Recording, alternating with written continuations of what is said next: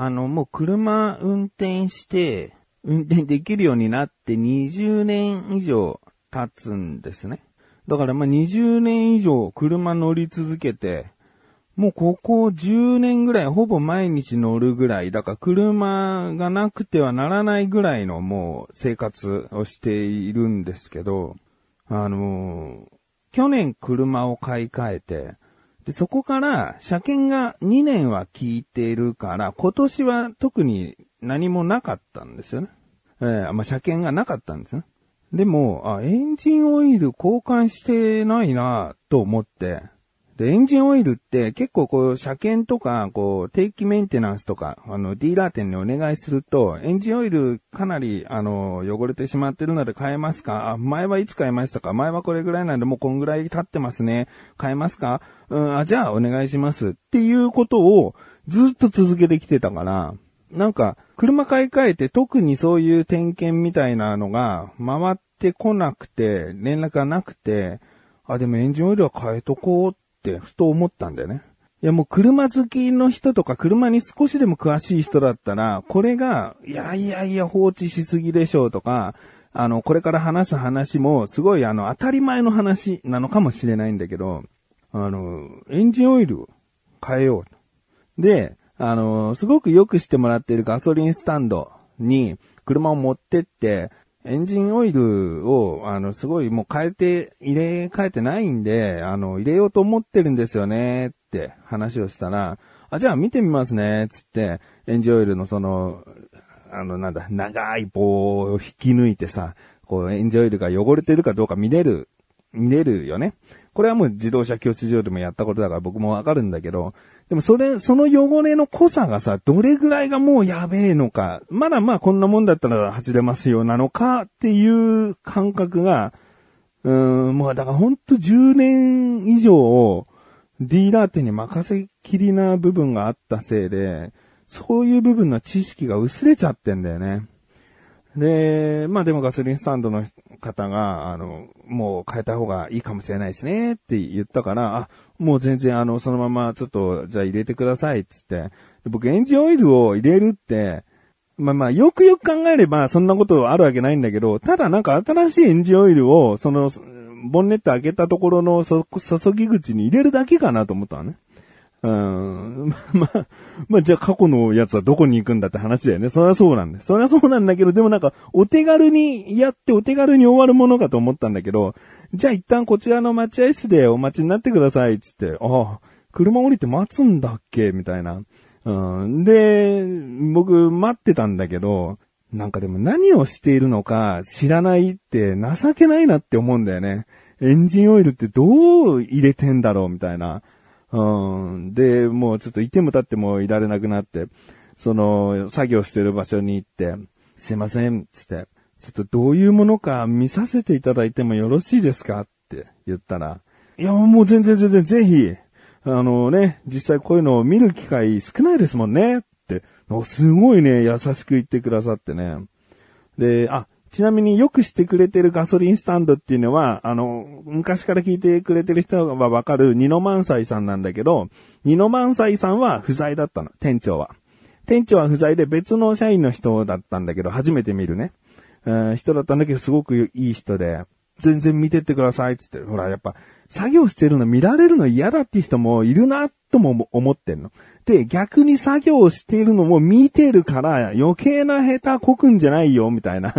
なんかね、疑い深い人、ま、僕みたいな人間たまに思うんだけど、なんか作業任せっきりにするとさ、裏で何やってるかわかんないじゃん。本当に悪質なね、そこのガソリンスタンドは絶対ありえないと思うんだけど、本当に悪質な場所だとさ、どっかの配線切っちゃおうみたいな。で、もう、あの、接客とかさ、その、なんとかサービスしときましたんで、みたいなこととかさ、いろいろとこう、あ、ここはすごくいいお店だなとか言ってさ、でもなんか配線切られてるからさ、後日そのなんか、あの、おかしいなっていう部分が出たらさ、そこのお店持っていくじゃん。うん。で、あ、ここ切れちゃってますね。変えなきゃダメですね。とか言われてさ、どんどんその修理の連鎖が行われることだって、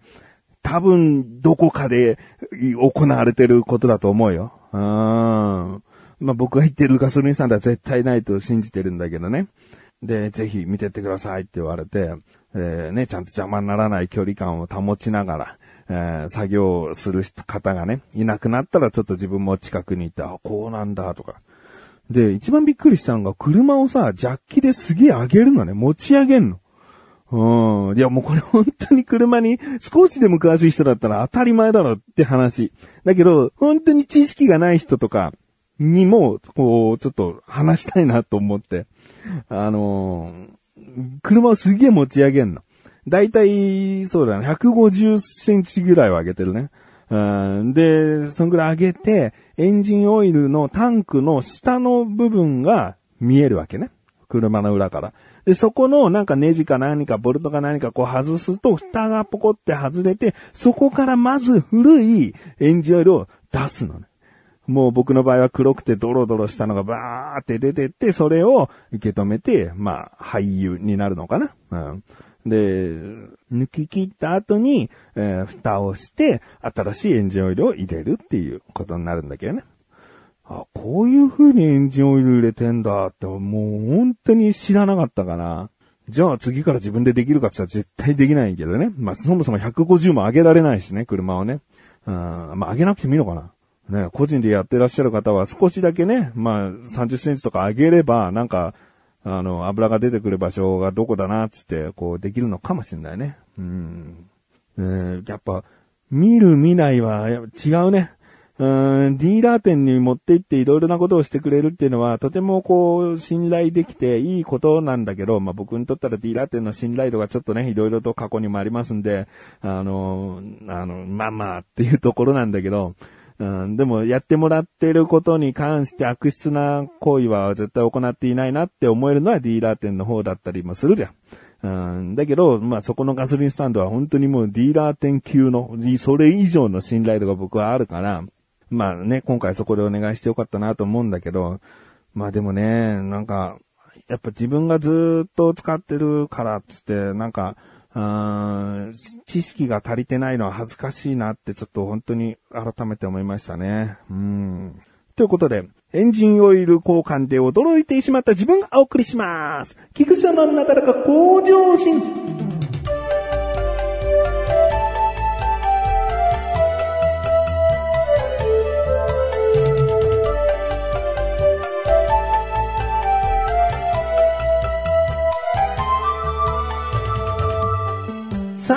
12月。ね、もう上旬が終わり、中旬になりって頃ですけれどもね、下旬にはですね、えークリスマスがありますね。うちには子供が2人いるので、きちんとクリスマスらしいことをね、したいなって毎年思うんですけど、あのー去年はケンタッキーを買ったり、少し前のクリスマスはね、これまたすごいね、ちょっとやっちまったななんだけど、あの、まず、当日にね、もう、当日までいろいろとバタバタして何も準備できてなくて、その、クリスマスの料理。何も準備ができてなくて、でもまあ当日ケンタッキー買おうよみたいな話はしてたのね。で、夕方ぐらいにさ、ケンタッキーとか行ったらさ、もう予約されてる方しか購入できませんみたいなことになって、えーって思って、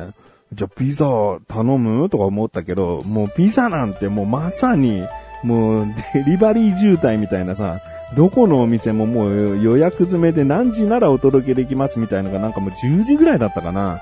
だからもうピザもダメじゃんって思って。で、スーパー行ってさ、まあまあ多少なりともこうクリスマスフェアみたいな感じでクリスマスの料理っぽいものがたくさん並んでたりするからもうそれらを買い漁って、二つのスーパー行って買い漁ってさ、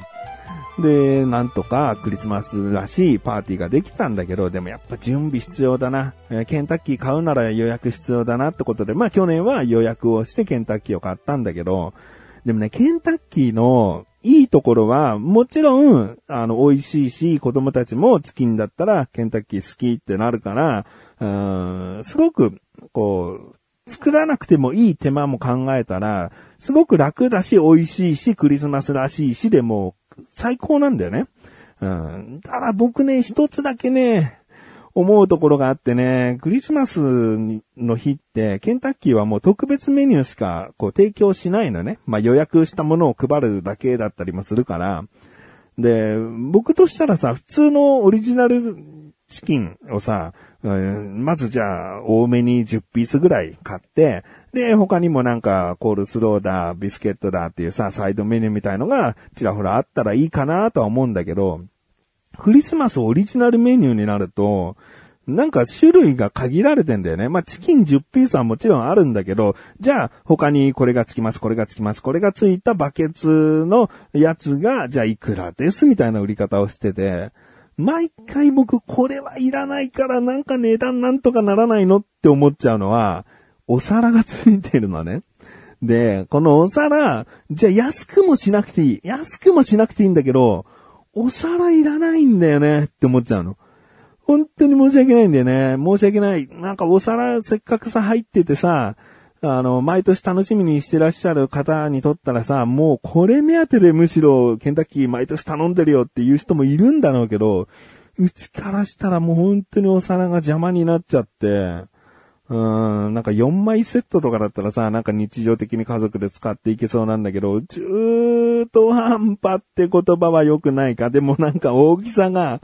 うん、なんか大きいわけでも小さいわけでもないから、ななんとも言えないサイズなんだよね。だ飾るお皿らしいけどね。うん、なんか、絵皿っていうのかな。うん。まあまあ、ちょっとそういう部分が、あとケーキね。ケーキも、なんかケンタッキーのケーキあるからいいかと思うけど、実際やっぱケーキらしいケーキじゃないというか、高さがあまりなかったりして、うん。まあ本当に楽なんだけどね。楽でありがたい。もうケンタッキーのその予約したものを買っちゃえばもうそれでクリスマス大丈夫だってなるんだけど、でもまあ今年はじゃあどうしようかなって話になって。で、とあるスーパーに日頃こう食料をね、多めに買いに行こうって思う時に行くスーパーがあるんだけど、そこお肉がすごく安くて、で、もう大きいさ、一匹の丸々の鳥、えーがさ、売ってるわけ。で、もこれはもう毎日行くたんびに1話2話ぐらいは常に売ってるお店なんだけど、でもなんかそろそろ買っとこうかなと思ったんだよね。うん。っていうのもやっぱりクリスマス近くになってチキン丸々一匹ローストチキンで作ろうよみたいなことを思ってもさ、もう二十何日ぐらいからは、もう朝から行かないと売り切れちゃうんじゃないかなって思うんだよね。だから、早めにもう買っとこうと思って、もちろんね、あの消費期限っていうのがあるから、もう冷凍することになるんだけど、結構ね、大きい。なんか、小ぶりな丸鶏もあるけど、ちょっと、あの、大きめの、うん、やつを。えー、1500円ぐらいかなあの、何パーセントか安くなってて。1500円ぐらいででもこんなでっかい丸鶏でさ、えー国産鶏でさ、えーあ、いいなと思って、それをね、もう今年は買いました。で、冷凍庫に入れたので、23日の朝ぐらいからね、冷蔵庫に移してじっくり自然解凍してね、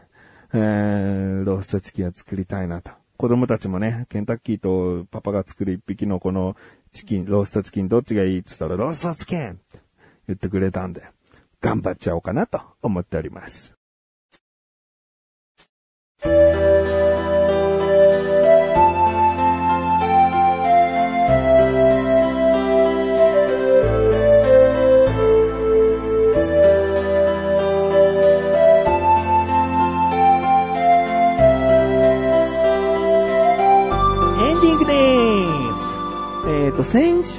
月3日に更新された YouTube 楽しくトークなんですけど、これで嫌いな人、こいつ嫌いっていうタイトルの、えー動画を上げたんですね。